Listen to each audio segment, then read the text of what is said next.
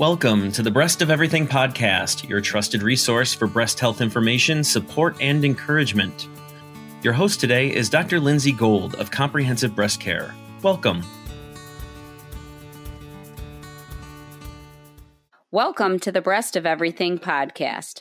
I'm Dr. Lindsay Gold of Comprehensive Breast Care. I'm so glad you could join us today. I will be talking with Jackie Smiley, a nurse practitioner and high risk genetics coordinator for Hurley Hospital in Flint, Michigan.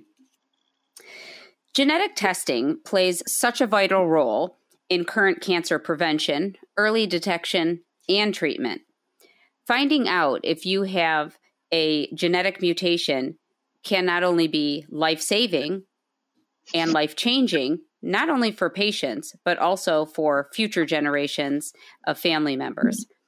Genetic testing is truly an amazing medical contribution and one that is easily accessible and available to almost anyone. Once we as physicians learn if a mutation exists, there is so much more we can do to help our patients. And during this podcast, Jackie is going to help us dispel the taboo associated with genetic testing and share some insights and information to help you gain a better understanding of why genetic testing is so important. Jackie has been a registered nurse for almost 30 years and a nurse practitioner for more than 20 years, dedicating most of her career to women's health. Currently, she works with Hurley OBGYN Healthcare Associates as a nurse practitioner and high risk genetics coordinator for Hurley Hospital. She provides her genetic expertise as a member of the Tumor Board and Cancer Committee. Jackie earned her bachelor's degree and master's degree from Wayne State University and completed the intensive cancer genetics program through the City of Hope in Los Angeles, California. She knows from her own personal story why genetic testing is so important. Jackie is a 13 year breast cancer survivor and has a BRCA mutation. Jackie, I'm so happy to have you join me today to talk about genetic testing and share your expertise and personal experience with our listeners. Welcome.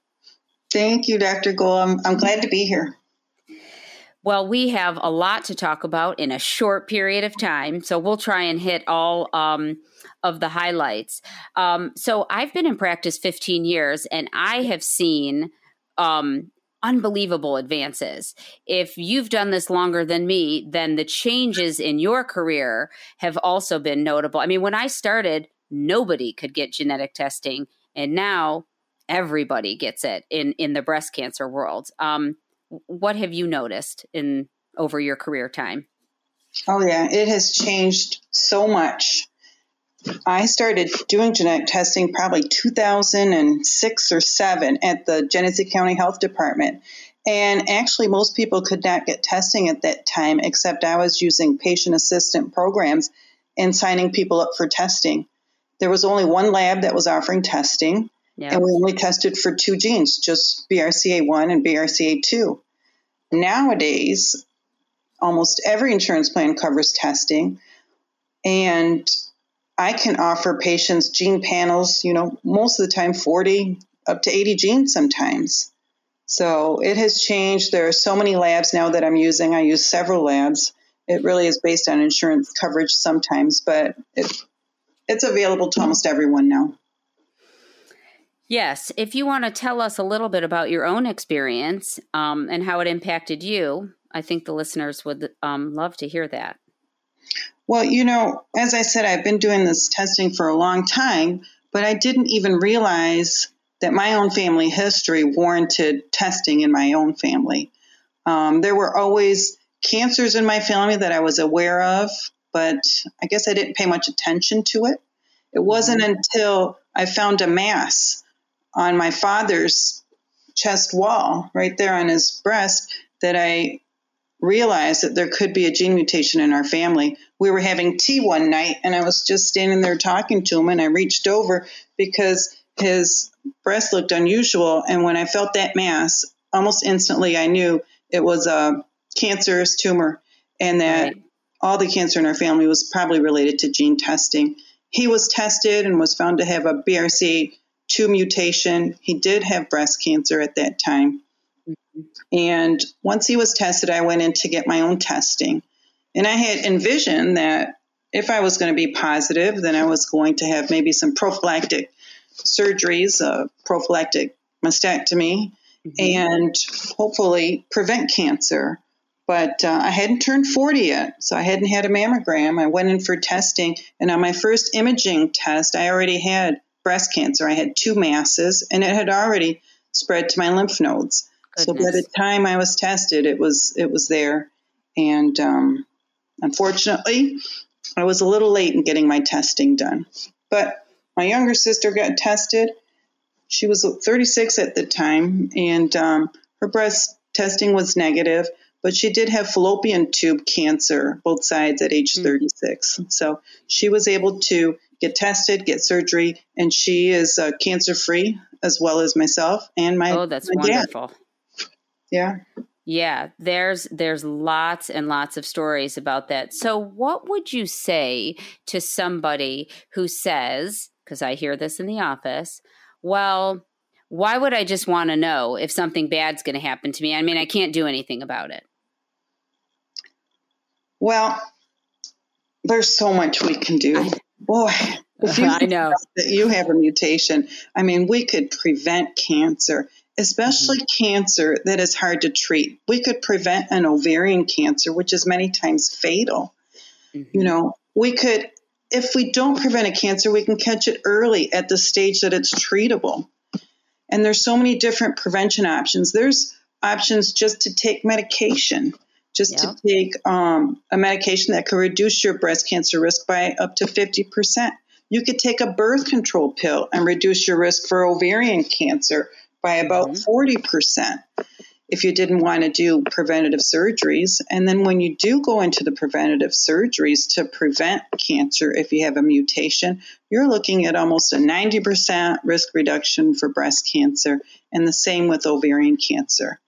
Yep. Not to mention what you can do for your sisters and brothers and other family mm-hmm. members. I mean, for generations to come. I got to tell you, I'm the first woman in the family who has survived this cancer. I've oh, lost five aunts, my grandmother, a great aunt. I've lost several uncles. So I'm here talking to you right now because I found out that I had a BRCA gene mutation. Even though I had developed cancer at that time, I was still able to catch it early enough. And be counseled as to you know your the the best approach from a treatment perspective to maximize your you know chances of survival reduce the risk of a new cancer that type of thing. So as a genetic counselor what exactly is your role? Who who should really seek out uh, genetic counseling? Well i mean my preference would be that almost everybody can have counseling. And I know that's not realistic right now. We don't have enough counselors. Right. Um, I do believe that every woman who develops breast cancer should be offered counseling. Again, um, we need more counselors probably to make that happen, but genetic counseling is being offered at more practices. Generally, you know, we follow um, NCCN guidelines. There's guidelines that tell us who should get testing, and for the most part, it's anyone who knows that there's a gene mutation in the family. If you know there's a mutation in the family and that's a blood relative, you should come in for testing. Anyone with a personal history of cancer, especially young cancers. Mm-hmm. If there's families where you see trends of people with similar cancers, they should be tested. There's a whole list of things. It's important. Any male with breast cancer should be tested anybody at all with ovarian cancer or pancreatic cancer should get tested now. If yep. we see um, a man with prostate cancer that's metastasized or very aggressive, they should get testing now. So there's, even if you were in a family and you did not know your family history, if you had less than two sort of female paternal relatives, you might qualify for testing. So many people don't know if they qualify it's okay to come in, just get counseled. Let's draw a family tree. We'll look at a pedigree. We'll see if you qualify. And if you qualify, your insurance plan will cover it. Now, if you don't qualify, we can still offer testing. It may be on cash pay, mm-hmm. but it's mm-hmm. affordable now. It could be under $250. Right. Right. Which, just for reference um, for our listeners, $250 is a lot of money. However, a, a mere, you know, six years ago, it was, you know, $4,000 or more. So, relatively speaking, it's a lot more affordable to a lot more people, you know, compared to before when it was just not even possible for, you know, almost anybody. Yeah, right? absolutely. And I tell you, they even offer testing now over the counter. And I, I would really caution people to get kits mm-hmm. over the counter because many times they're getting a test kit, but they're not testing enough genes or the or the appropriate genes. Some people think they have BRCA testing from some of these over the counter kits, and they're only testing a few different variants. So I would really seek counseling um, with a with someone who is savvy in genetics. Right, right. Um, absolutely. So, um, how do you counsel um, women who test positive um, as to how they need to handle, you know, the information eh, for the rest of their family members? So, you know, when they come in, we do two types of counseling sessions. One is the pre test, we go through the family history. I look at the different cancers, I decide what panel to order, and I order a panel that will encompass all the different cancers in their family. Then they come back for a post test session. Mm-hmm. If they have a positive mutation, I'll be able to look at which gene it is. And there are several guidelines that I can follow that tells me exactly what they need to do. Okay. Mm-hmm. For instance, if it's a BRCA gene mutation, generally we start surveillance at age 25 with breast mm-hmm. exams we will start uh, MRIs and mammograms annually. You know, we will talk to them about surgical options, talk to them about ovarian cancer screening and other screenings. When it comes to informing their family members, I look at that family tree and I go right into, you know, who you need to tell. And every blood relative on the side of the family where if we can isolate where they um, inherited that gene mutation, I think, would need to know. Right. Um, yeah. You know, every family has its own dynamics, right? And so it's always been amazing to me. Um, sometimes, if you have, let's say, you know, four sisters in a family, uh, two will be, you know, really gung ho about testing. They want to know, they want to do everything. The other two, you know, head in the sand and um, sometimes it's it's hard to convince those um, who maybe aren't as willing to test because again it, it, affects you know everybody if they do or they don't test um, it can be tricky so what if somebody is adopted you know and does not know their family history how do we counsel these ladies or so, gentlemen if they're adopted, they don't know their family history, they would qualify for testing. Okay. Um, so they would definitely get tested. And then we're looking at their children. The risk of them passing it on, if they had children themselves, is 50% for each mm-hmm. child. So I, have seen a lot of families where um, they're able to talk to each other, pass on the information. It's a personal choice whether they want to get tested or not. In my family, my dad came from 10. There were 10 siblings, and mm-hmm. almost nobody had testing after we informed them. And unfortunately, you know, my uncle developed prostate cancer a few years later, and I can't help but think had he had the testing, maybe we could have caught it earlier. Mm-hmm. So, how about families? Well, people with what we would call a limited family structure, right? You you mm-hmm. only have, you know, one child in three generations and, you know, they're all males except, you know, your patient, the index member. How do it, that's sort of a tricky situation as well. It is tricky, and many times, I mean, we know that men have these gene mutations and they pass them down uh, at the same rate that women have the mutation. So it's always a 50 50 chance you can get the mutation from your father just as you can from your mother. Now, when mm-hmm. we see men who have these gene mutations, many times it's a silent threat because their risk of developing a cancer is very low. They have a 6% chance of getting right. breast cancer. They don't have a very high chance of getting prostate cancer. So many times these men have the gene mutation, they carry it their whole lives, they pass it on, and we see the cancer in their daughters. Mm-hmm. So it's so important, even when we have someone who tests positive for a mutation, that their brothers get tested, their uncles yeah. get tested. It's just not the females in the family that get testing. And we actually need to educate providers too when they're counseling patients that they need to talk about the paternal side of the family as well as the maternal side. Yes, absolutely. Um, are there any specific messages that you would want to share with our listeners about genetic testing? I don't want to forget to ask. Well, I just want genetic testing to be sort of the norm. I don't want it to be mm-hmm. this um, sort of taboo thing that only a few people know about. I want mm-hmm. everyone to ask about it. I think family history should be something that everyone's talking to each other about. Enough um, sort of with the family secrets. We mm-hmm. all should start talking about our family history, start asking about it, and tell your provider, you know, what your yes. family history is. I just, I wish it was more commonplace. And I think the more people that um, talk about it, the better it will be. Yes.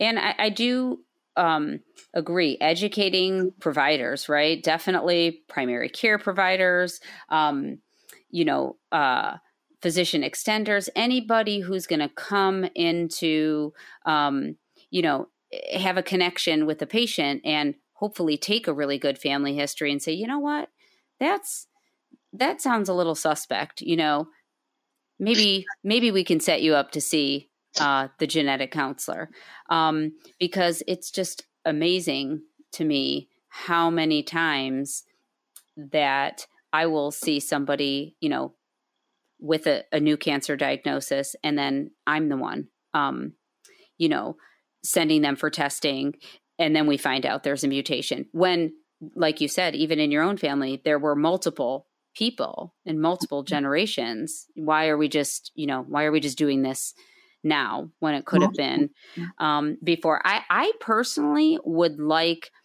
um, genetic testing for like all cancer diagnoses at some point in time i would hope that we could get there one day i know we're not there but that would be fantastic because i think we would find out a lot more information yeah, than just you know and now that we're we're looking at tumors now more, we're starting mm-hmm. to find germline or hereditary mutations in the tumor profiles. So, mm-hmm. in some cases, when we're looking at tumors, it's pointing to the fact that there could be a, a hereditary component to the cancer. Correct. Right. So, yeah, it's it's um, not always understood that you know we as humans have DNA, right, and tumors uh, they have their own DNA that sometimes is like ours, sometimes not. So, um, yeah. So yes, we we test all kinds of DNA now. Now, I think you know when when ladies do have a family history that's suspicious, and then you counsel them and test, but all the testing comes back negative. That's also a tricky group to um, try and counsel it is. Tell, but, yeah. yeah. What do you it tell is, those ladies? We, we know that most cancer is spontaneous. It's random, you know. Right. There's only about 15% that are actually hereditary. So, you know, that's a tough one because I can't give them an answer as to why they developed cancer. Um, right. I can't tell them that there isn't a mutation in the family, but I can tell them that they didn't test positive for one. Right. So, Which hopefully is um, a little bit relieving to them as it relates to other family members, maybe their children, maybe their siblings or their parents. Because what I will frequently say to them uh, is kind of like what you said. I, I know you want a reason um, as to why, other than the fact that you just have breasts and you're alive and nothing else bad has happened to you to date. Um, you know, maybe we'll find a reason in the future. But the good news is that as far as we can tell today, your loved ones aren't at any substantially increased risk compared to general population. So not having a genetic mutation does not mean you won't get cancer. It just means your risk is that of the average individual. That's right. Does that make so, sense? Yeah. That makes sense. So if you have a mutation, it means you have a higher risk for cancer. It doesn't mean you're going to get it. It just means you have exactly. have and if I test a family member where we know there's a mutation that exists and their test is negative, just what you said, they go, they did not get that mutation we know exists. So they are a true negative and their risk is the same as the general population. So it's so, oh man, they are so relieved when they found out that they didn't get that mutation in the family. Yes. That's, that's another that's reason so true. Many of them will go on their whole lives afraid to test, thinking that maybe they have the mutation only to find out that they don't have it and they could have um, known that years prior. Yeah. I've said that to ladies a number of times. You know, just just living, like waiting for the other shoe to drop, that's that's a terrible feeling. Nobody should have to live like that. Um, and it's heartbreaking to me when women are diagnosed and they say well you know what? I mean i was expecting this. It, it wasn't a matter of um, if it was just a matter of when. And i think oh my goodness that, uh, how heartbreaking that you would have to live every day with those kind of thoughts. It's just um, you know we we can do something about it yeah which great we can. There are there are so many options for preventing cancer now and for catching it early. Um, I I sort of view it as a as a positive thing for myself. I at least know what my risk is. I know what cancers I'm at a higher risk for. I can go um, in search, you know, with surveillance and look for cancers and find them early and treat them. So I feel like sometimes I'm at an advantage versus people who don't know. Yep knowledge is power for sure. Absolutely. So, are there any um, resources or websites that you recommend if people want to learn more about genetic testing? Well, I can tell you a, a site that I used and I um, tell all my patients to use is FORCE. It's Facing Our Risk of Cancer Empowered and it's um, www.facingourrisk.org. And this site has so much information. There are message boards, and um, there's so much support you can get from these sites. There's also Bright Pink, that's an organization, and that organization is tailored to cancer prevention, breast and ovarian cancer prevention, and it's mm-hmm. more for the younger population. They have pink pals that you can hook up with, people who have been through the same thing you're going through, and sort of guide you through the journey. Oh, that's fantastic. That's really fantastic. So, thank you, Jackie, for providing all of our listeners with so much great information um, and resources about genetic testing. I really appreciate it. Thank you. Thank you so much. No problem. So, thank you everybody for listening to The Breast of Everything. I am Dr. Lindsay Gold of Comprehensive Breast Care. We want to hear from you. If you have a topic you would like us to talk about, we welcome your suggestions. You can send them to compbreastcare.com. That's C O M P B R E A S T C A R E dot com. Thank you so much. Until next time, be well. You've been listening to the Breast of Everything podcast with your host and board certified breast surgeon, Dr. Lindsay Gold of Comprehensive Breast Care. If you have a subject you would like the surgeons to discuss, please email your suggestions online at compbreastcare.com. That's C O M P B R E A S T C A R E dot com. The doctors want to hear from you. The views, thoughts, and opinions shared in this podcast are intended for general education and informational purposes only and should not be substituted for medical advice, treatment, or care from your physician or healthcare provider. Always consult your healthcare provider first.